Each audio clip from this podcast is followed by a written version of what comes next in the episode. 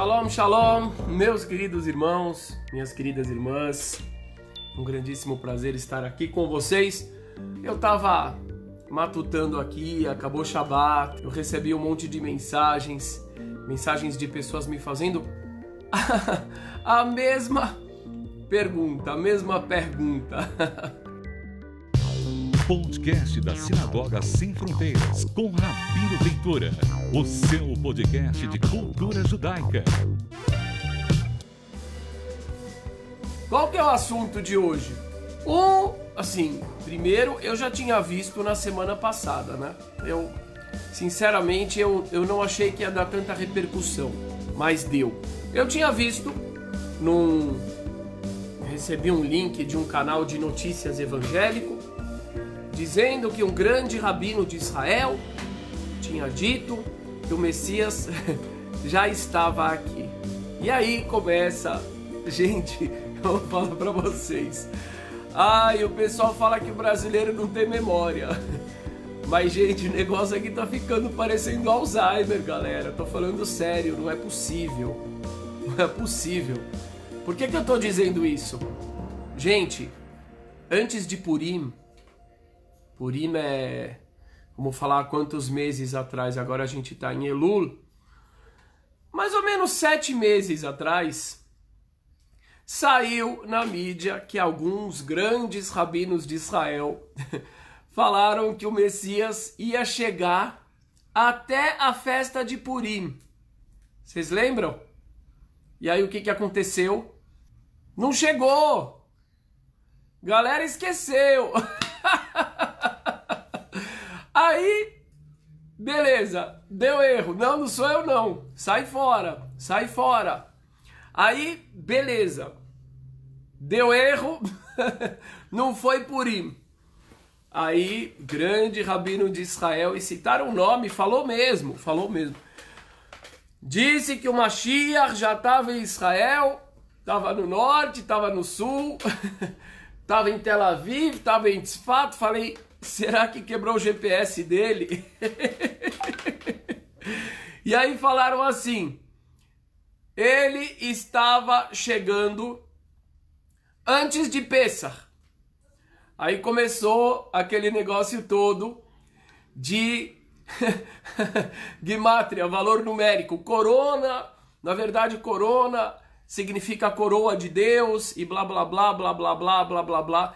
Gente, foram tantas coisas erradas, foram tantas datas que foram ditas. Há pouco tempo atrás, galera, a gente tudo bem não ter memória é normal. A gente esquece onde pôs a chave, esquece de pagar a conta. Mas rapaz, falaram há pouco tempo, há pouco tempo, antes de Purim, é até Purim que chega, não chegou.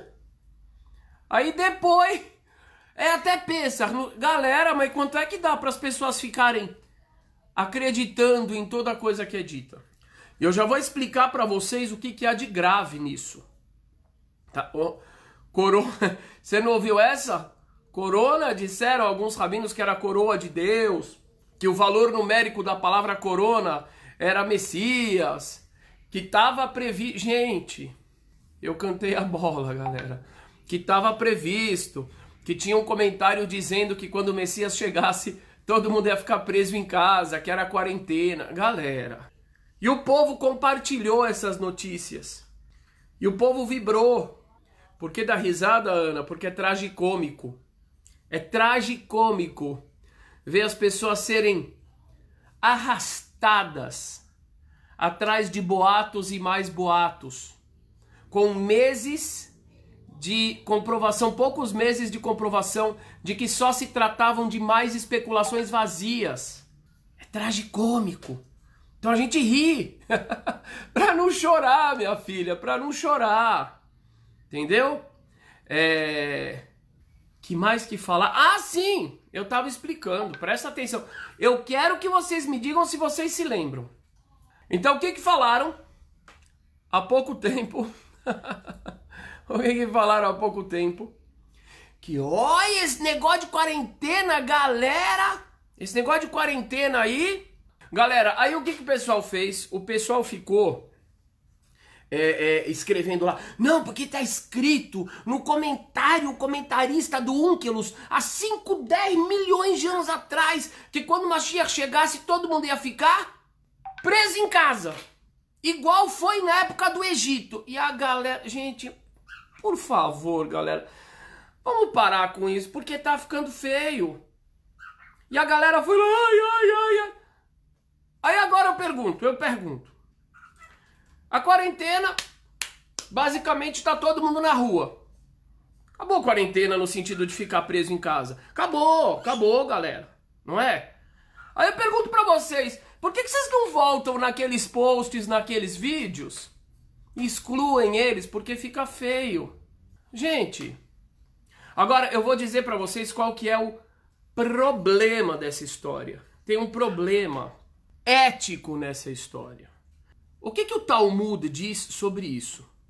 Eu acho engraçado, sabe? O pessoal fala assim: ah, o Talmud diz, o Talmud... quando interessa.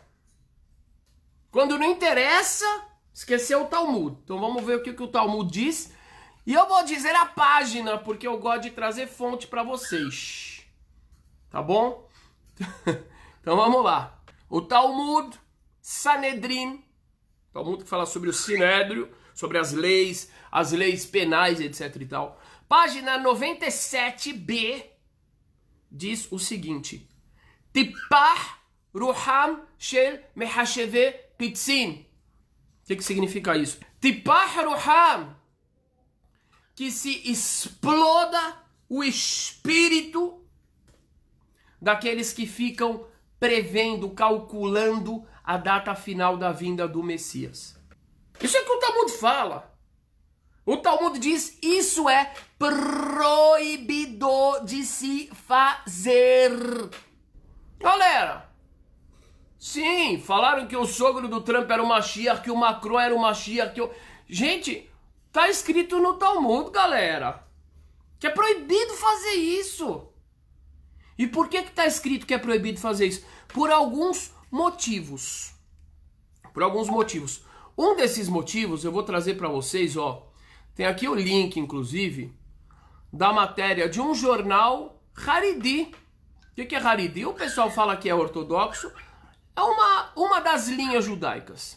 E aí, o que está escrito ali? Algo muito interessante sobre esta febre messiânica. Certos grupos, prestem bem atenção, vou ter, parar de ser iludido. Certos grupos minoritários dentro do povo judeu começaram com essa febre agora de Messias de novo, tá? É o que está escrito nesse artigo do Kikara Shabbat. Então vamos dizer o que, que ele fala ali, ó. Presta atenção que coisa. 1848. Prestem bem atenção, galera. 1848. Havia uma previsão feita por um dos maiores rabinos não é da época, da história. O Gaon de Vilna, um dos maiores rabinos da história. Vamos chegar no Rebbe também. Ele falou que ele chegaria em 1840, 1848. Sabe o que aconteceu? Chegou ou não chegou? Não chegou. E o que aconteceu, eu vou contar para vocês. Tá escrito aqui nessa matéria, gente. A matéria do jornal Haridi de Israel. Está escrito ali. Eu vou ler o trecho. Está escrito que em 1843, 400 alunos do Gaon de Vilna, 400 alunos do Gaon de Vilna, que moravam em Jerusalém. Sabe o que, que é isso? Estamos falando 1840 e pouco. Morar em Jerusalém não era para qualquer um, não, galera. Era um pessoal muito, muito, muito fervoroso. E quando a gente fala alunos do Gaon de Vilna, a gente está falando rabinos. Qualquer um deles seria rabino hoje. A decepção deles foi tão grande, mas tão grande, mas tão grande que o Messias não veio na época prevista, que 400 deles se converteram ao cristianismo. 400 400 alunos do Gaon de Vilna, alunos nível rabino, se converteram para o cristianismo, 1840 e tanto em Jerusalém, porque ficaram decepcionados com a falência de mais esta previsão sobre a vinda do Messias. Por que que o Talmud fala que se exploda o espírito, ele joga uma maldição sobre as pessoas que ficam prevendo, igual vários rabinos estão fazendo hoje em dia. Estão fazendo hoje em dia. Eles estão errando, eles estão indo contra o que o Talmud diz. Porque na época não somente 400 se converteram ao catolicismo, mas vocês podem ter certeza de que milhares ficaram deprimidos.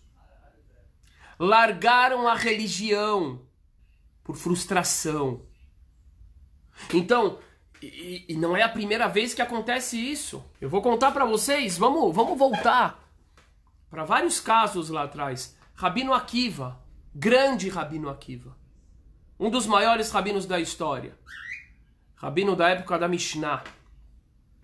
O Rabino Akiva pensou que o Bar Korvá, ou em português, Bar Koziva, era o Messias.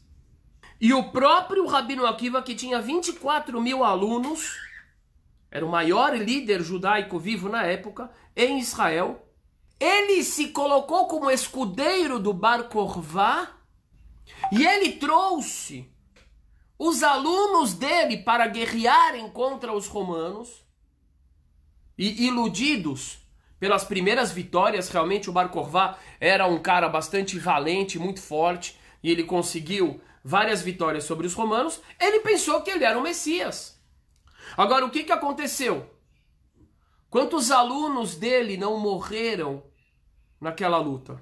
Muitíssimos morreram. E 24 mil alunos, Val, 24 mil. E depois, o que, que aconteceu? Chamaram ele de Barcosiva, o filho da mentira, o filho da decepção. No começo era Bar Korvá, filho da estrela uma referência àquela profecia que Bilaam, ou Balaão em português, fez, dizendo Darach Miyakov, virá uma estrela de Jacó. E há uma compreensão, uma interpretação de que há uma referência ao Messias. Então chamaram ele, interpretaram o nome dele, dizendo Filho das, da estrela, Messias. E depois deu erro. Chamaram de Filho da decepção, Barcosiva. Quantos morreram? Foi um erro de um dos maiores rabinos da história. Tem uma outra história, que é muito mal contada também. Shabetai Tzvi. Eu falo para vocês, investiguem, estudem, se aprofundem. Eu não consigo trazer tudo aqui de uma vez, ok? Se aprofundem. Shabetai Tzvi, século 17. O homem surge como... Ele era um homem com bastante eloquência. Dizem que ele tinha uma voz maravilhosa que a forma como ele cantava encantava as pessoas. Ele era muito carismático e gostava muito de se envolver com temas cabalísticos. Gente, há uma grande diferença entre a pessoa citar, trazer citações místicas do judaísmo e ser um cabalista, ok? Enorme. Infelizmente, hoje em dia, as coisas estão bastante bagunçadas na cabeça das pessoas, até porque existe um oportunismo muito grande e gente muito ingênua sempre pronta para ser enganada. Mas o que, que aconteceu com aquele homem? Pelo, é, pela análise que hoje os psiquiatras têm do perfil dele, dizem que ele era esquizofrênico e que ele tinha, é, não sei, dupla personalidade e que ele era, ele tinha um transtorno, aquele que a pessoa chega num pico de ânimo e depois num pico de depressão. Mas na época tudo isso era explicado como o quê? Isso era explicado como questões espirituais. Ah, ele está tendo muita euforia é porque ele está tendo uma revelação divina. Ah, ele se trancou no quarto e está chorando durante um mês é porque ele está lutando contra as forças demoníacas. Gente, hoje em dia a gente chama isso de depressão, transtorno bipolar. Na época não sabiam. O que, que aconteceu ele foi indo de país em país, ele era mandado embora de várias comunidades, porque ele incomodava as comunidades. Até que ele chegou em Israel. Quando ele chega em Israel, Shabetai Tzvi, ele é, ele é endereçado até um homem. Gente, vejam como são as coisas, tem que tomar cuidado. Chamado Natan de Gaza. Natan de Gaza era considerado um grandíssimo cabalista, que as pessoas iam até ele para que ele revelasse para. Vejam só, gente, onde chega a maluquice. É sério isso. Que mensagem que eu vou conseguir passar que eu não sei, eu espero que eu consiga passar uma boa mensagem para que as pessoas se blindem dessas ideias que alienam a pessoa da essência e do sentido. Eu espero muito. Chegou Shabetai Tzvi para aquele jovem chamado Natan. Jovem, ele tinha vinte e poucos anos. E ele já era considerado por grandes rabinos da época. Agora eu não, eu não tô com as fontes aqui. Mas eu trago os nomes por grandes cabalistas da época, por grandes rabinos da época, como um dos maiores cabalistas dos últimos tempos. O que quer dizer isso? Para mim, sinceramente, nada. Se a pessoa consegue memorizar vários conceitos, isso não quer dizer nada. Porque se a pessoa não tem a capacidade, a habilidade de transformar esses conceitos em algo concreto e efetivo, é como se ela não soubesse nada. Só que as pessoas se impressionam muito com a capacidade de memorização, de articulação verbal e acham, ó, oh, se trata de um tzadik, se trata de um grande rabino, só porque tem memória e articulação verbal. E muitas vezes, criatividade. Tá? Seguindo, o que, que aconteceu? O Natan de Gaza olhou para o Shabetai Tzvi. O, o Natan de Gaza olhou para o Shabetai Tzvi. Olhou, olhou, olhou. Você é o Messias. Você é o Mashiach. E não é brincadeira isso, galera. Se eu pegar agora os nomes desse pessoal, dos rabinos, dos grandes, porque o pessoal acha eles grandes, eu não acho grande. O cara não é porque o cara tem boa memória que é grande rabino, gente. Ai, porque a pessoa, a pessoa escreve livro muito bom. Meu amigo, o Lair Ribeiro também escreveu livro bom. O, o Karnal, então o Karnal é o grande rabino. Karnal é um grande rabino. O outro lá, como é que chama ele lá? O, o tem barba lá, sei lá. Ó, são grandes rabinos. É só eles trocarem, enfiar uma palavra de judaísmo lá no meio e virou. Gente, vamos parar de ser bobo. Primeiro a gente tem que ver o que, que é grande. E esse Natan de Gaza era considerado um dos maiores cabalistas da época por muitíssimos rabinos importantes da época. Shabetai Tzvi gostou, juntou a fome com a vontade de comer. Shabetai Tzvi gostou. E saiu ali, pegou um cavalo branco, cavalo branco não, pegou um. Ele pegou um jegue branco. É, Cortella. Pegou um jegue branco, Shabetai Tzvi e saiu desfilando lá e a galera foi atrás dele. Vocês estão de brincadeira. A grande maioria dos grandes rabinos, que o pessoal fala grande rabino, porque confunde as coisas. O homem pode ser um grande rabino na questão de conhecer bem a lei judaica, a pessoa sabe ter uma memória incrível. Incrível. Hã? Sabe o Talmud inteiro de cor. Pronto, é um grande rabino. Pode ser, é um grande rabino para a lei judaica. É um grande rabino para interpretação. É um grande rabino que é um bom orador. Não quer dizer que a pessoa conhece os recônditos da alma, e as reencarnações e o futuro, porque não tem nada a ver com a formação rabínica, galera. O cara se tornar rabino, ele não precisa ser ter, ter ser evidente. não tem nada a ver. Eu vou contar mais pra vocês, a coisa que eu vou falar, negócio esquisito. Por cara que é ser rabino, ele só precisa conhecer aqui o Talmud das leis, as leis, e as diferentes opiniões até chegar na lei que deve ser cumprida. Essa é a essência da formação rabínica. Não tem nada a ver com vidência, não tem nada a ver, nada a ver com nada.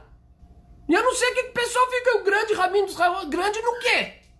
que dá bom conselho no livro, então eu vou falar, o Cortella é grande rabino, então, porque ele dá bom conselho. É só trocar a, a palavra, é, sei lá, destino, vida e colocar Deus. Que besteira, de verdade mesmo. Ah, o Karnal também, grande rabino, Karnal, troca a palavra é, é, acaso, coloca Deus. Grande rabino. Oxi. Mas vamos lá. Vou continuar com essa explicação aqui. O que, que aconteceu? Os grandes rabinos da época começaram a aceitar que o Shabbatai Tzvi era o Messias. Só que o cara era completamente doido. E muito, por outro lado, muito é, é, carismático. Sabia, trans, sabia transmitir a coisa, sabia escrever, sabia convencer, abraçava todo mundo, dava risada, chamava todo mundo, ah, meu querido, meu irmão, vem aqui, parará, parará. Cantava que era coisa linda, fazia o pavarote ficar com vergonha. O povo foi sendo convencido por ele, convencido, convencido, convencido, até que os poucos grandes rabinos que tinham oposição a ele tinham que se, que se aquartelar em casa porque os caras vinham bater nas portas deles, os seguidores do Shabetai Tzvi, e arrombar a porta. E eles ameaçavam espancar esses rabinos que eram opositores, que a grande maioria falava Shabetai Tzvi é o Mashiach. Por isso que o Talmud fala, é proibido ficar fazendo esse tipo de previsão, tá errado. Porque já fizeram 10 mil vezes. E até agora não chegou. E o que o pessoal não pensa é que cada vez que um desses grandes rabinos vem e falam essas coisas, eu faço assim porque em relação a esse ato não são grandes, são irresponsáveis. Estão indo contra a orientação do próprio Talmud. Podem ser grandes em várias coisas, em responsabilidade não são grandes, são pequenos. Porque o que, que acontece? Porque na hora que não vem, e vamos ver, Vamos ver se daqui um ano não tiver vindo. Se o pessoal vai falar: Peraí, Rabino, você não falou que viu uma Mashiach? Cadê a tua credibilidade? Que tem gente que perde a fé, que tem gente que abandona a religião, que tem gente que se suicida. Tudo bem, o que, que aconteceu então? Shabetai Tzvi começou com as doideiras dele. Aí ele pegou um toicinho na sinagoga um dia e falou assim: Eu quero comer um toicinho aqui, um torresmo. É. O caba que o pessoal dizia que ele era o Machia. Tava mais pra machixe do que pra machia. e aí ele pegou o porquinho, ele pegou o, o, o torresmo, hã? e aí... e aí, ele falou, não, porque agora eu sou Messias. E existe um Midrash, existe uma tradição que diz que na época messiânica o porco será permitido, porque a palavra porco, razir, parece a palavra voltar, retornar, se transformar, roser. E aí ele e comia na frente de todo mundo. O doido do Shabetai Tzvi, que era aclamado por muitíssimos grandes rabinos. Eu vou procurar, depois eu vou colocar os nomes, que eu sei que vai ter gente que vai falar, ah, é mentira, ele está inventando. Não, eu trago fonte para tudo. Para tudo. Os 400 alunos do Gaon de Vilna que se converteram para o cristianismo tá no site Kikara Shabbat, um site Haridi. Isso é falta de responsabilidade. Aí o que aconteceu? O homem ficou doido. Aí teve um dia que ele fez uma festa na sinagoga. Fez uma festa, pessoal da sinagoga. Chamou todo na sinagoga. Falaram o que que vai ter? Falou assim, vai ter um casamento. Quem vai casar? Eu vou casar. O Mashiach vai, vai casar com quem? Com a Torá. Gente, é sério isso, isso é história. Isso é história escondida que as pessoas não revelam pra vocês. Vocês não entenderam o mecanismo da coisa, o que, que é por trás. E aí, o que, que aconteceu? O Caba foi lá, pegou a Torá, deu um anel pra Torá e fez o casamento e falou: é, é, é, Tu és a minha esposa através desse anel. O maluco do Shabetai Tzvi comemorou as três festas bíblicas no mesmo dia. Pesach, Shavuot, Sukkot. Mas toda hora, toda hora que vinha uma loucura e o pessoal começava a questionar, chegava o Natan de Gaza, considerado um dos maiores cabalistas da, da, da época da história. Um jovem de, de 20 e poucos anos.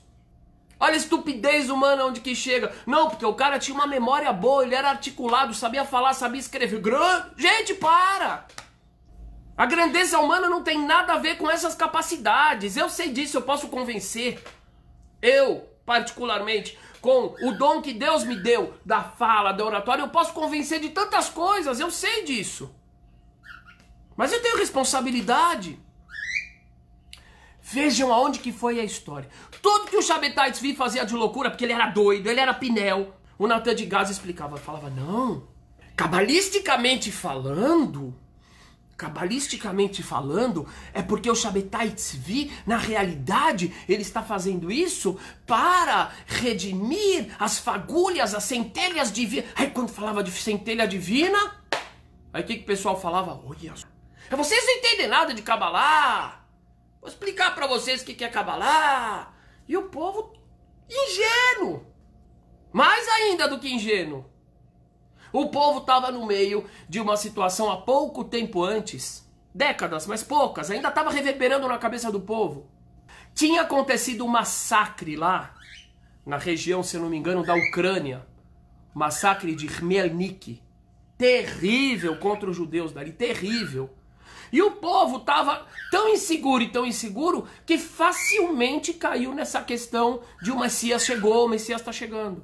Prestem atenção na história, toda vez que a situação está muito tensa e o pessoal não consegue explicar, ou as lideranças religiosas não conseguem lidar com a situação, elas perdem o protagonismo, porque de repente está todo mundo olhando para o cientista, está todo mundo olhando para o presidente, para o político, aí o rabino já não sabe, o rabino, o padre, o pastor, o sheik, ele não sabe o que falar e ele começa a trazer explicações religiosas aí que não se confirmam. Para quê? Para se colocar da dianteira no protagonismo. O que, que aconteceu com o Shabetai Tzvi? Vou contar para vocês o que, que aconteceu com ele. Hermann Schade, é isso mesmo. Existem setores importantes da ortodoxia que têm uma aversão a falar muito do assunto de Mashiach, não da esperança, óbvio que não, porque aconteceram muitas desgraças ao povo judeu com esse tipo de boato que rabinos de Israel estão novamente espalhando pelo mundo, indo contra o que o Talmud diz de forma irresponsável. O que, que aconteceu? Shabetai Tzvi começou, chegou lá o sultão, né? O, o chefe lá do, da Turquia, do Império Turco Otomano, ele falou: Pera um pouco. Ele está dizendo que ele é o Messias. De acordo com o que eu sei, o Messias vai retomar a soberania de Israel, a Palestina. Chamava Palestina o território. Sendo assim, ei, esse Shabetai Tzvi aí, esse doido, ele tá querendo pegar o meu lugar. Ele tá ameaçando a minha soberania. Se ele for o Messias, bom, então ele é o Messias. O que, que eu posso fazer? Os judeus estão certos e é melhor calar a boca. Mas e se ele não for o Messias? E aí o sultão, o rei do Império Turco Otomano, o imperador, o que, que ele fez? Ele pegou o Shabetai Tzvi, enfiou ele na prisão. Só que era uma prisão de luxo no começo, que ele falou assim, vai saber. Onde que era a prisão do Shabetai Tzvi? Num palácio, com ar Tô brincando, não era ar-condicionado nada, porque é 400 anos atrás, certo? Mas faz de conta, com ar-condicionado, banheira, e sei lá mais o que, telão, videogame, pra ele ficar passando o tempo distraindo. O mais doido de tudo é que os seguidores do Shabetai Tzvi continuavam indo lá para se aconselhar com ele, para receber a benção. Até que um dia, o que que aconteceu? O sultão olhou para o Shabetai Tzvi e disse para ele: Vamos fazer o seguinte, Shabetai Tzvi. Já que você está dizendo que você é o Messias e tudo mais, eu vou te matar. Hã? Vou te matar, Shabetai Tzvi? Wahad, Tnin, Tilet. Um, dois, três. Tô falando besteira, porque turco não fala árabe. Eu não sei contar até três em turco. Se você não virar muçulmano agora, Shabetai Tzvi eu te mato! E aí, como é que funciona? Era o Messias! E eu, pelo que eu sei, a maioria do que o pessoal chama de grandes rabinos, e eu digo, eles eram grandes em conhecimento da lei judaica, alguns em interpretação bíblica, em santidade, mas a própria história mostra que eles não tinham essas capacidades sobrenaturais que as pessoas ficam de forma irresponsável projetando para o grande público. Eles eram conhecedores do básico, do, do, do técnico. E aí o que, que aconteceu com o Shabetai Tzvi? Colocou o, aquele negócio de muçulmano na cabeça e recebeu Alá, recebeu Maomé, virou muçulmano. Vocês imaginam a doideira? Vocês conseguem imaginar, gente? Isso é história judaica. Que o povão. Olha lá, 1666. Obrigado, Rosivaldo. Que o povão. O, o, pessoal não conta essa história porque não quer que o pessoal, que o povo compreenda que existe manipulação, que muita gente importante já fez previsão errada, já caiu, que existe proibição de fazer é, é, é, é previsões assim. Por quê? Porque é mais fácil você vender uma notícia dessa fresquinha, sensacionalista. E o pessoal é tão ingênuo, gosta tanto de ser enganado, mas tanto, que se chegar lá o Rabi... Não, o Messias vai chegar daqui uma semana e não chegar, o pessoal continua dando credibilidade. Aí depois passa mais um mês, o cara fala, não, vai chegar daqui um mês. O pessoal ingênuo vai lá e vai dar like, vai falar, olha, eu não sei como chamar isso se é Alzheimer, se é ingenuidade, ou se é o famoso me engana que eu gosto. E aí eu faço mais uma pergunta importante. Como é que eu posso dizer que alguém é grande, continuar dizendo que alguém é grande, se a pessoa tem a ousadia de espalhar uma mensagem errada e falsa, que não foi dita por Deus? O que está escrito na Torá sobre uma pessoa que diz algo em nome de Deus e que não foi Deus que disse? O que está escrito sobre aquele que diz uma falsa profecia? É grave! É grave! O que, que aconteceu com Shabetai Tzvi? Ele acabou sendo exilado, eu não lembro para que região exatamente, eu acho que por uma região mais nórdica. Ele ficou com pouquíssimo contato com as pessoas. E o Natan de Gaza, esperto e desonesto, ele ficou interpretando Kabbalah, Kabbalah, Kabbalah, Kabbalah. É, é bom falar Kabbalah, porque você fala qualquer coisa e as pessoas falam, mas não entendi. Não tem sentido. É Kabbalah. É Kabbalah. Você não entende porque é Kabbalah. Aí ele se utilizou desse artifício. A flauta mágica, isso aí, minha amiga. Ele se utilizou desse artifício. Aí o Natan de Gaza chegou pro povão lá, pro pessoal, e falou assim: Bom, gente, na verdade, e fazendo aquela coisa toda. Calma, pera, pera, pera. Deixa eu colocar um pano em cima da cabeça para eu ficar mais misterioso. Deixa eu falar de um jeito. Pera aí. Gente, na verdade, eu vou explicar para vocês do ponto de vista espiritual o que está acontecendo. O Messias, ele vem aqui para resgatar as fagulhas divinas que se espalharam no momento da criação, no momento em que os vasos se quebravam e que chegaram até o fundo do poço. E aonde é o fundo do poço? É claro que são os árabes. São os árabes, é o Islã. Então ele está se convertendo ao Islã não porque ele acredita no Islã, é porque ele precisa ir até o fundo do poço, que é o Islã, para resgatar centelhas divinas de lá. Então o que ele está fazendo está nos planos divinos. Não se preocupa. Daqui a pouco a gente vai pular com o Shabetai Gente, teve um aí que me mandou mensagem agora. Ele me mandou a matéria aí falando desse rabino de Israel. E o cara me gravou. Mashiach, Mashiach. Eu, eu falei, rapaz, eu não vou conseguir dormir. Porque é, é demais, é, é, é muita birutice na cabeça. Bom, o que aconteceu? Shabetai Tzvi, no final das contas, morreu. Vários judeus naquela época abandonaram a fé, que vários voltaram atrás, simplesmente voltaram atrás. Voltaram atrás.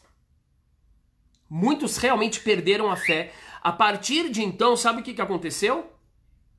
O Zoar, que é muito relacionado com essa questão cabalística, etc e tal, começou a ser escondido. Então, muita, até hoje em dia, você vai na casa de vários é, é, Haridim em Israel, tem, nas que tem o Zoro, ele fica lá no cantinho, lá no cantinho da prateleira, lá em cima.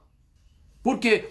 Para não ficarem mexendo muito, por quê? Porque saiu muita maluquice, muita gente irresponsável se utilizando desses conceitos. E o povo é ignorante, o povo não conhece, não entende, acredita em qualquer coisa, o cara fala, cabalista!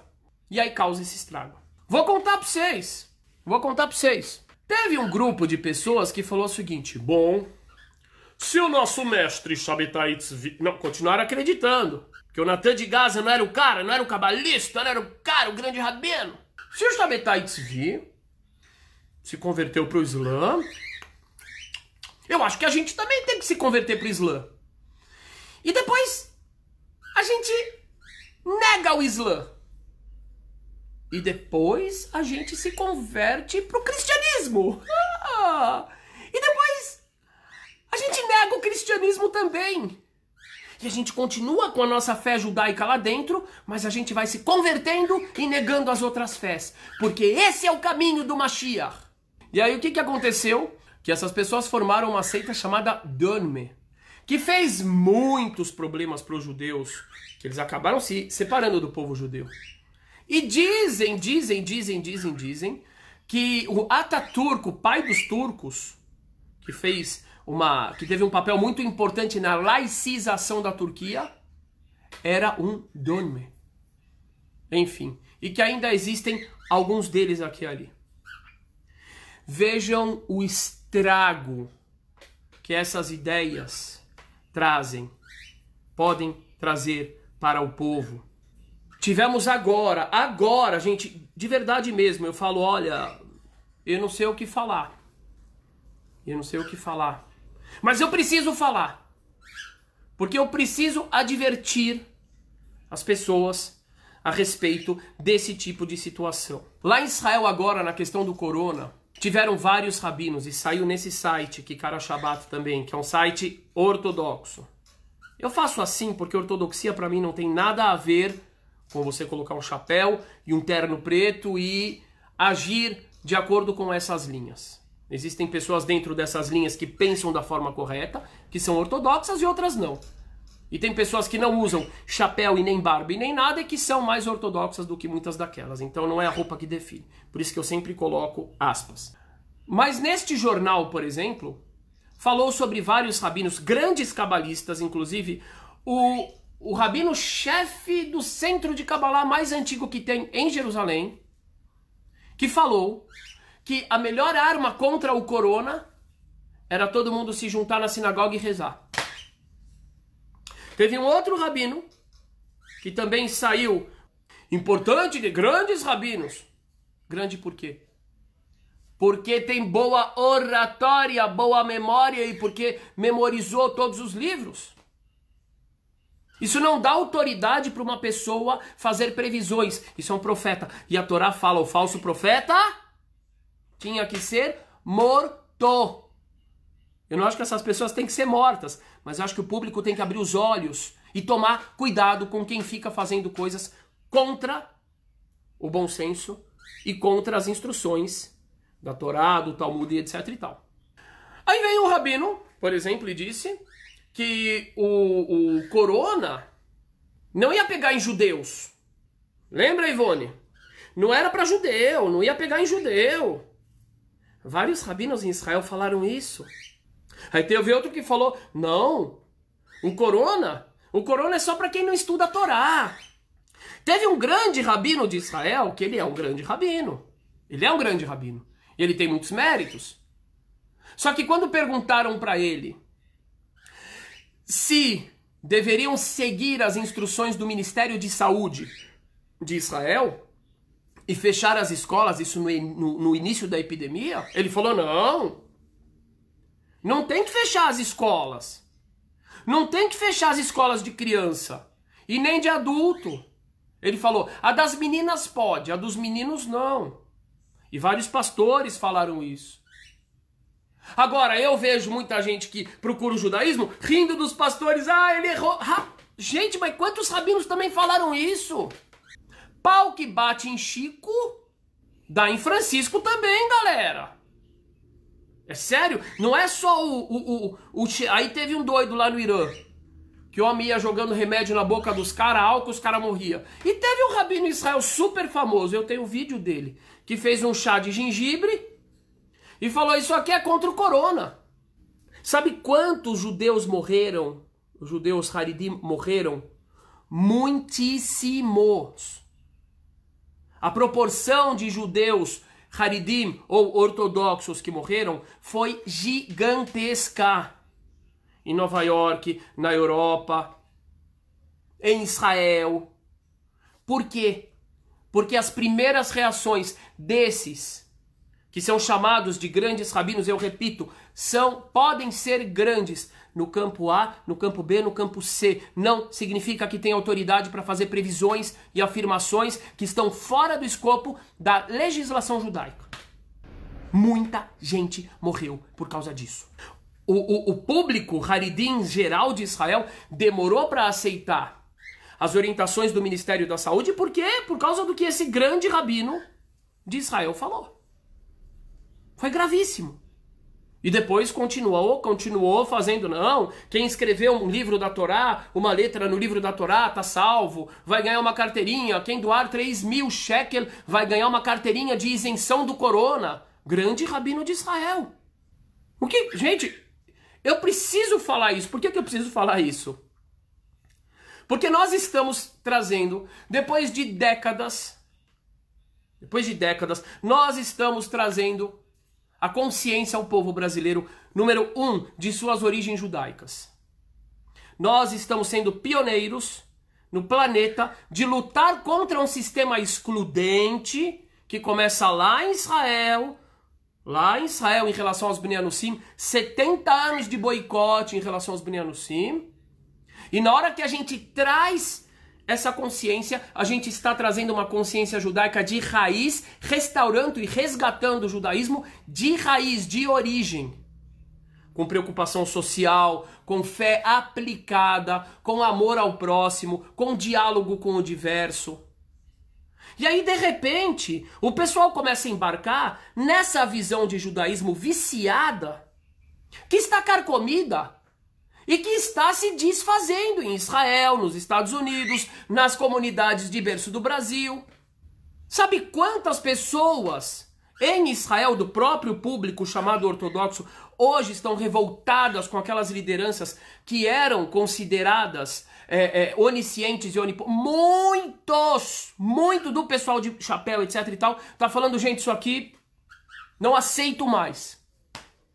Mas como essas notícias não chegam no Brasil e nós temos um povo aqui, infelizmente de memória curta e bastante ingênuo, o povo fica comprando e aceitando caminhar por uma vereda de um judaísmo que está completamente adulterado.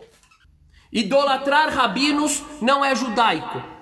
Idolatrar seres humanos não é judaico fazer profecias, ficar afirmando, não senhor Paulo Sérgio, afirmar, afirmar. O Messias vai chegar esse ano. É proibido, de acordo com o Talmud, de acordo com o bom senso e de acordo com a Torá. Quem afirma coisas em nome de Deus que não se cumprem é chamado de falso profeta.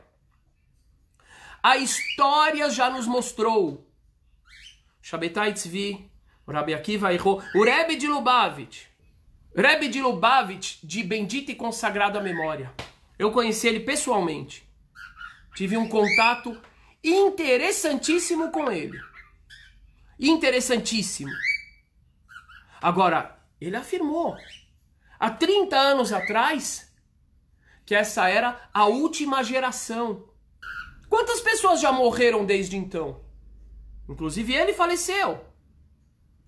Quantas pessoas daquela geração que ele disse que era a última antes da revelação do Messias faleceram? E se passarem mais 10 anos, serão 40 anos da promessa? 50 anos? Se eu não me engano, o próprio Rav Kaduri disse que 10. Que, que, isso acho que também há cerca de. Em 2005 ele falou que eu acho que há 10 anos ele falou o Messias já estava na terra. Gente, cadê a memória do povo? Cadê a memória do povo? Agora eu quero trazer isso aqui para uma para uma reflexão rica, importante. Eu tive esse prazer de conhecer o Rebbe. O Rebbe, eu rezei com o Rav Kaduri, rezei Yom Kippur com o Rav Kaduri. E com o Rebbe eu tive um, algo que foi realmente muito especial. E vou contar. Eu vou contar. A gente estava no Farbrengen ali. Eu não sei quantas pessoas cabiam lá no 770, acho que o pessoal disse que tinha 3 mil pessoas, eu não sei, tipo em arquibancadas. E ele fazia um lechaim, era tipo a vida, a vida para todo mundo que ia tomar um pouco do vinho, né? Era uma bênção que ele dava para a pessoa. Não sei porquê, mas na hora que ele me olhou, ele ficou parado olhando. Ele ficou um bom tempo olhando. E o pessoal ao meu redor ficou espantado e falaram: Uau! Também rezei com o Rabino Vado fui em vários shiurim dele também. Vários shiurim dele. Uau! Foi fantástico. Tive mais pra frente com um amigo meu, Rabino do Rabado aqui também, uma situação que eu não faria de novo, porque eu compreendo que isso é errado. Mas eu respeito os meus irmãos que acham que isso é certo, mas eu acho que isso é errado. Mas na época eu estava em dúvida, eu falei assim, eu tinha acabado de chegar no Brasil, eu não sabia, vejam, eu não sabia dar aula direito. E aí eu cheguei para esse meu amigo, Rabino do Rabado, e falei, eu trabalhava com ele na sinagoga dele, eu falei, eu tô com receio, eu acho que eu não devia continuar dando aula, eu acho que... Ele falou assim, eu te mando para Israel, e você estuda lá mais um, dois anos, e você volta pra... E aí eu falei para ele, não, eu não vim pro Brasil à toa. Eu não vim para o Brasil para voltar para Israel logo depois. Tudo que acontece, acontece com um motivo específico. Aí ele falou assim: tá bom. Então vamos abrir as cartas do Rebbe. Eu falo de novo: respeito os meus irmãos do Rabat que fazem isso, mas eu discordo dessa prática e eu não faço. Mas a história é interessante. Que a história é interessante, é interessante. E como eu já tinha tido essa passagem com o Rebbe de Lubavitch anos antes, junto com esse rabino que ele estava do meu lado lá em Nova York, a história é digna de se contar de novo. Aí ele tem um monte de livros de cartas que ele respondeu durante a vida dele a pessoas que escreveram perguntas para ele. E o meu amigo, o rabino que estava do meu lado, ele escreveu: Rebbe, o Emmanuel, meu nome em hebraico é Emmanuel, em português Emanuel. Ventura, ele tem que ir para Israel estudar ou ficar no Brasil. Eu falo, eu não considero isso certo hoje. Mas na época eu acompanhei ele e respeito. E colocou dentro de um dos livros e falou: pega qualquer um dos livros, abre e lá vai estar a resposta do Rebbe para você. Bom, o que, que aconteceu? Eu fui lá e abri. E quando eu abri, estava escrito assim. em uma carta qualquer, vamos dizer assim, uma quantidade assim de livros. E uma carta qualquer. Fulano de tal, ele respondeu isso para alguém décadas antes. Parabéns por ensinar Torá fora de Israel. O que eu estava fazendo. Esta é uma das maiores mitzvot, um dos maiores preceitos que existem. E parabéns por ter chegado, por chegar ao nível tal, tal, tal de importância, de influência, de, de... Aí no fim, quer dizer, já era muito parecido com o que tinha acontecido comigo. E aí no fim, ele falou exatamente as palavras que eu tinha dito para esse meu amigo rabino. Ele disse o seguinte: E saiba, tudo o que acontece, até uma folha que cai no chão, tem algum motivo. Nada acontece por acaso. O Baal Shem Tov dizia, e eu olhei para esse rabino que estava do meu lado, o rabino Shimon, e eu falei para ele: O que, que eu te falei antes? Que nada que aconteceu na minha vida foi por acaso, que eu vim aqui para o Brasil não foi por acaso, não foi para ficar dois meses e voltar para Israel. Exatamente as palavras que eu falei estão no fim dessa carta. Ele olhou para mim e falou: fica. Fantástico, fantástico. De novo, eu não concordo, etc e tal. Mas é fantástico, é notável. Se o Rebbe foi grande, foi gigante. O Rebbe foi enorme. Agora, ele falou: é a última geração sem o Mashiach. E já fazem 30 anos. Eu acho que eu e várias outras pessoas acham que essa previsão não deu certo. Agora, o que, que acontece, meus queridos? Se eu sou brasileiro, graças a Deus eu sou brasileiro. Se eu pudesse voltar 48 anos atrás e Deus me perguntasse: você quer nascer aonde? Eu ia falar Brasil. Brasil. Entendeu? Amo o Brasil. Não queria estar em nenhum outro lugar do mundo, a não ser no Brasil. Porque aqui nós temos a maior tarefa, maior tarefa do povo judeu. Nos últimos séculos, exceto o retorno à terra de Israel de 1948, mas talvez seja maior, o epicentro é aqui no Brasil. Bom, agora eu quero chegar em uma coisa super importante, tá? É, eu sou contra todo esse essa coisa de ficar. Eu sou contra. O próprio Talmud é contra. A história, a história mostra que isso é errado. Eu vou falar de novo, 1848, eu acho 400 alunos do Gaon de Vilna, creio eu, quer dizer, creio eu, eu posso afirmar facilmente que qualquer um deles hoje seria considerado um rabino, se converteram ao cristianismo por ficarem decepcionados com uma previsão como essa que está sendo feita, na minha opinião, de forma irresponsável. De novo, terceira vez nesse ano, terceira vez nesse ano. Por que, que vocês querem que o Messias chegue? Elizabeth falou, porque o mundo está perdido. Para eliminar o Yetzerará. Ok, mas meu medo de falar bobagem. Para ter paz no mundo, boa. Paz em todo mundo, boa. Para acabar o medo e mistério da identidade. Para acabar o sofrimento do mundo. Acabar a maldade. Porque com o Messias vai vir uma era de. Gente, eu vou me divertir com o que vocês estão falando. Eu vou me divertir com o que vocês estão falando. Sério mesmo, cuidado que eu vou dar chicotada para todo. para reinar com seu reinado de justiça e paz. Beleza. Deixa eu ver quantos lá.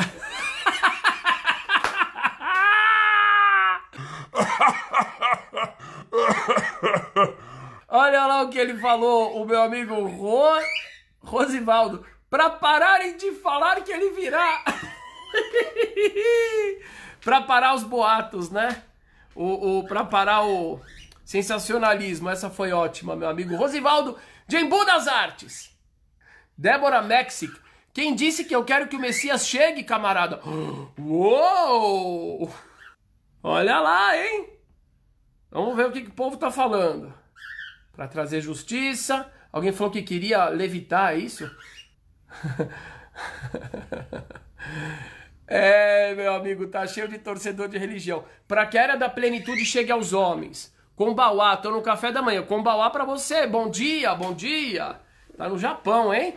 Um abraço pro nosso querido Japão, a terra da comida mais querida pelos paulistanos, que é o sushi. Pizza já ficou para trás, agora é sushi. Gente, Estado laico não quer dizer que é aborto e laicismo. Não é, gente. Vamos parar com essa, essa, essa, é, é, como é que chama? Branco e preto, dicotomia, maniqueísmo. Vamos parar com isso.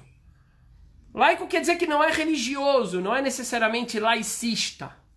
Quero ir pro céu, Rabino, porque aqui tá chato.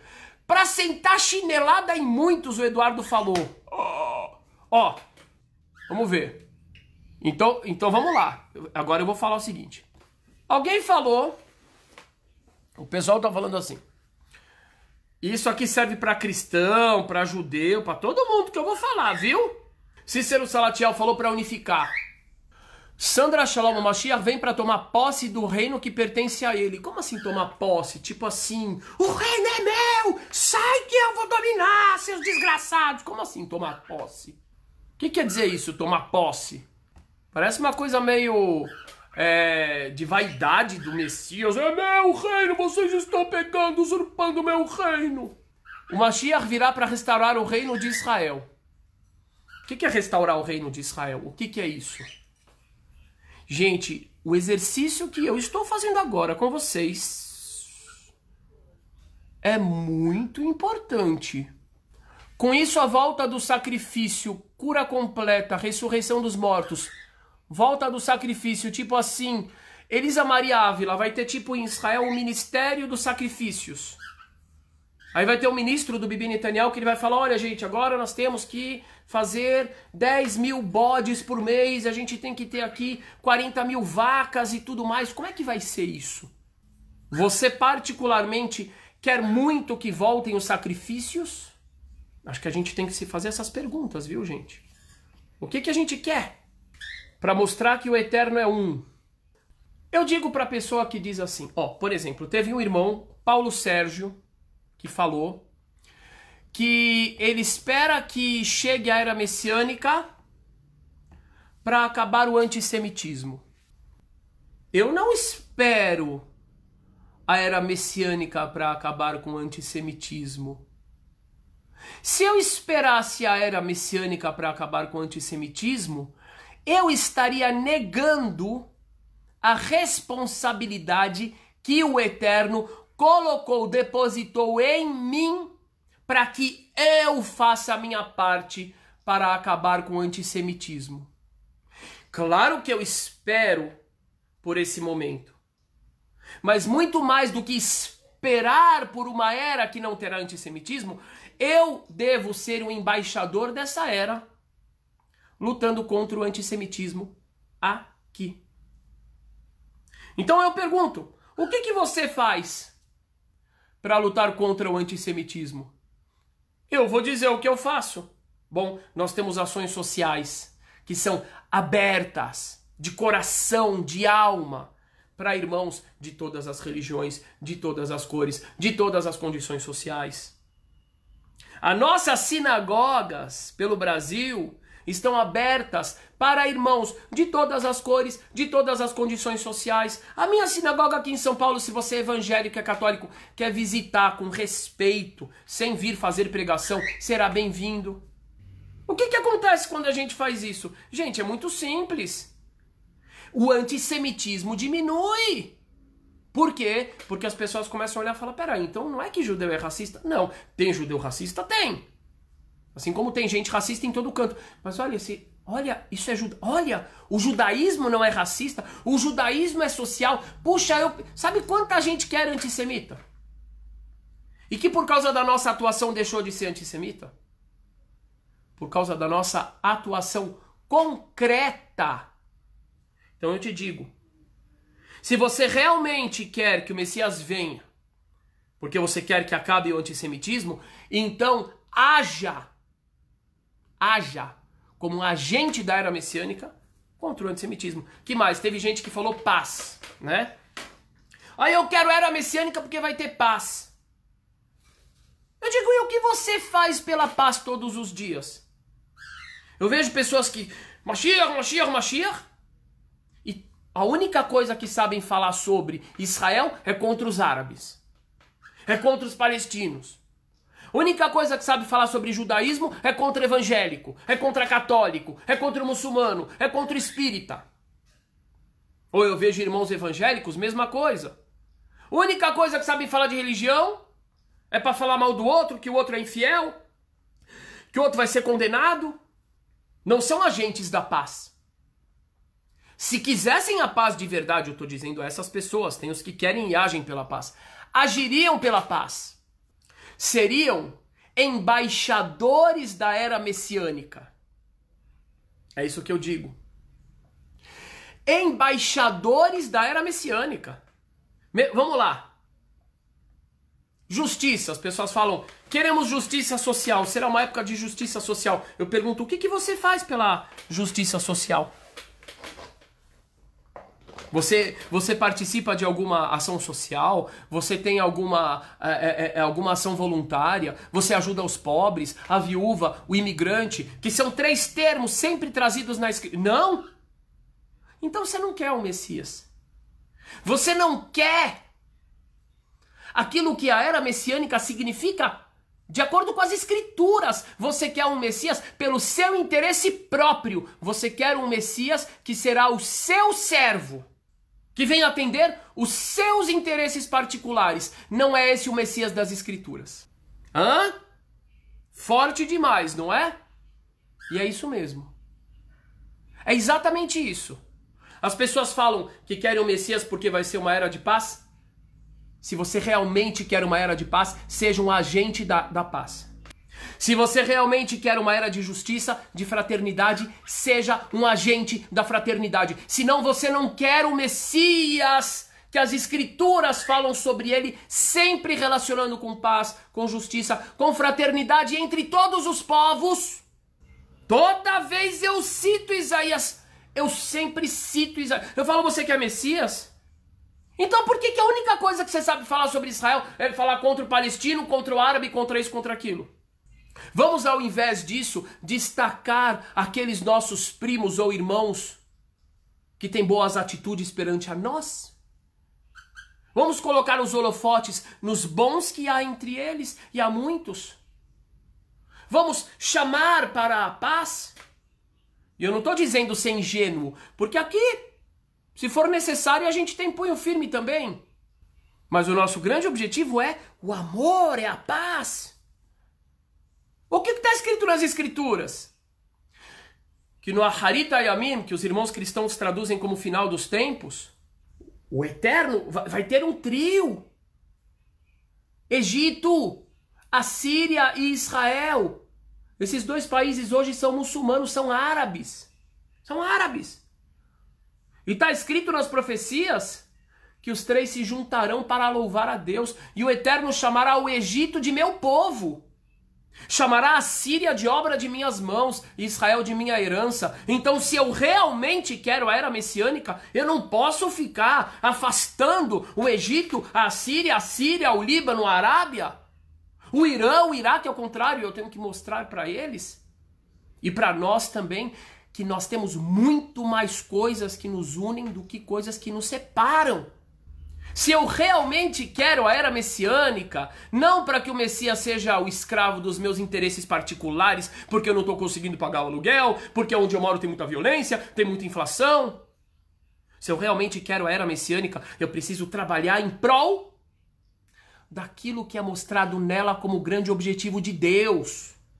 Então eu digo para as pessoas, a grande maioria das pessoas que dizem que querem o Messias não querem Messias coisa nenhuma. Não querem. Elas querem que os seus objetivos particulares sejam atendidos. Essa é a grande verdade. E muitas vezes acabam se utilizando também dessa bandeira de Messias como se fossem torcedores de time de futebol. Quando o Messias chegar, eles vão ver que eles estavam errados. igual, igual tem gente que fala para mim: ah, e se for Jesus, você tá ferrado, hein? Tá lascado. Hein? O cara fala com uma. babando, com desejo. Parece que o cara viu um, um, um filé mignon caché com fritas. A pessoa olha para mim e fala assim: e se Jesus for o Messias Rabino? o cara parece que ele usa do assunto de Jesus como uma arma de Messias. E mesma coisa, quantos judeus que ficam olhando para o outro e falam assim: e se o pendurado não for Messias? Gente, que falta de respeito.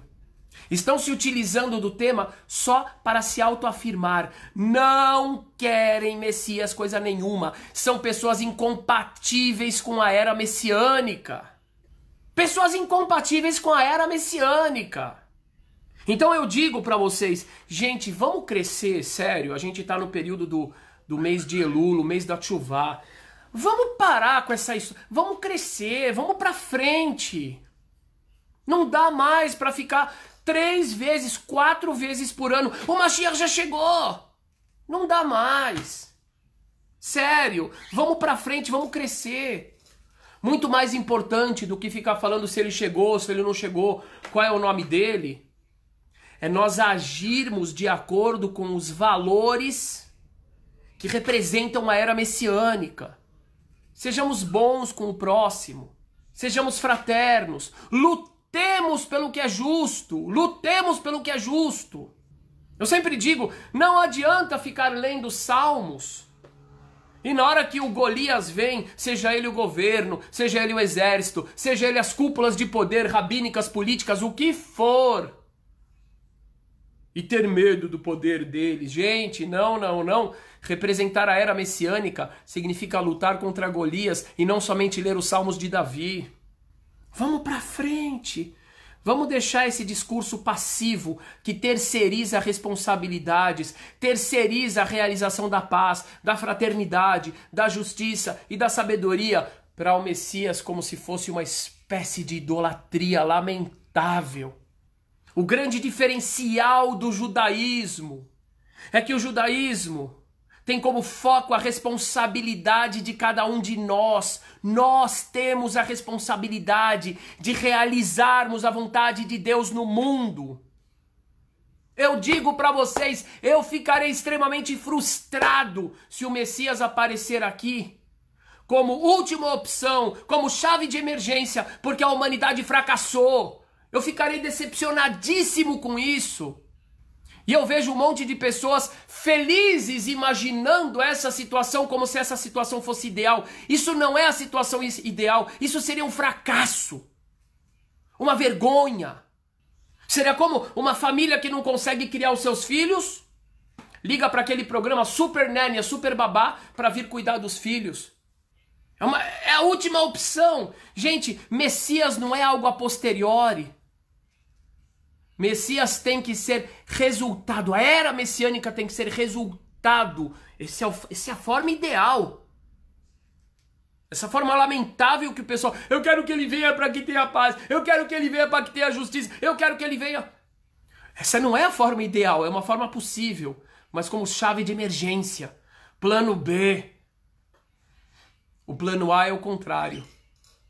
O plano A é que venha o Messias como resultado da consecução, da concretização por parte da humanidade de nós, seres humanos, dotados da capacidade divina que o Eterno nos deu, dotados da consciência divina, da liberdade de escolha. Nós somos divinos. E toda essa terceirização, não, você é um pecador, eu não sou pecador coisa nenhuma, pecador é você. Que está querendo deslegitimar, que está querendo tirar a responsabilidade de si, que Deus te deu. Pecar, a gente peca. Não quer dizer que eu sou pecador. É a mesma coisa, eu desenho, de vez em quando eu desenho, eu sou desenhista? Não. Pecador é o cara que acorda e fala, agora eu vou pecar. Aí ele pecou, dá um tempo, ele toma um café. Agora eu vou pecar disso. Isso é pecado. Eu sou Deus que me livre, eu sou pecador. Pecador é você. Somos filhos de Deus, somos filhas de Deus, somos príncipes, somos princesas. Ficar falando que a gente é pecador, que o Messias vai realizar, isso aí é trair, trair a missão que Deus nos deu, a confiança que Deus depositou em nós. Sejamos agentes, sejamos embaixadores da era messiânica. E que a era messiânica venha, que o Messias venha como resultado do nosso crescimento e da realização de nosso potencial de filhos e filhas criados à imagem e semelhança de Deus. Isso sim é honroso, isso sim é digno. Esse é o plano A de Deus e eu trabalho pelo plano A. Meus queridos irmãos, eu vou me despedindo. Olha, alguém perguntou como vamos reconhecê-lo. Gente, para, para, para, para. Reconheça a si mesmo antes. Aprenda o povo brasileiro. O povo brasileiro precisa parar de terceirizar. Reconheça você antes. Reconheça o seu potencial antes. Olha que lindo, alguém falou, virou uma chavinha, Arav. Reconheça você, reconheça o divino que há em você, em mim, no coletivo, na tua família, no Brasil, no mundo antes. Parem de ficar terceirizando.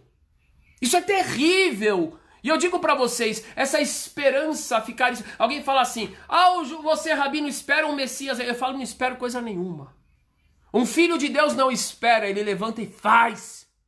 Ele faz, ele realiza. Eu tenho esperança da chegada do Messias todos os dias. Mas muito mais do que esperar, eu me levanto e, dentro das minhas limitações, eu trabalho pelos valores da era pela qual eu tanto anseio. E quem faz isso realmente está representando a verdadeira fé e o verdadeiro amor pelos valores que a era messiânica, que não tem o Messias, gente, não é o Messias o foco. É a vontade de Deus realizada em cada um de nós. Messias é um canal, é um governante. O objetivo não é o governante. O governante é um instrumento de Deus para que cada um de nós realize o seu potencial divino. A gente precisa virar a chave. E vai ser muito mais legal porque a gente vai parar de esperar e a gente vai começar a agir. Sejamos embaixadores da era messiânica sem terceirização, sem ilusão, sem promessas, mas com cumprimentos. Ok? Gente, um grande abraço. O que, o que, que aconteceu pra eu ficar assim? Eu tomei muito café. tomei muito café e fiquei Shabat inteiro, né? Zen. Aí aconteceu isso pra eu ficar assim. Um grande abraço para vocês. Eu quero terminar essa live com a frase mais importante. Sejamos embaixadores da era messiânica. Como? Realizando tudo aquilo que ela representa: fraternidade, paz entre os povos, justiça social, amor ao próximo, fé aplicada não só no discurso em cima do púlpito ou no Face ou no YouTube, aplicada e conexão com o divino através da nossa conexão com os nossos irmãos. Sejamos embaixadores da era messiânica, menos blá e mais pá. Shalom a todos.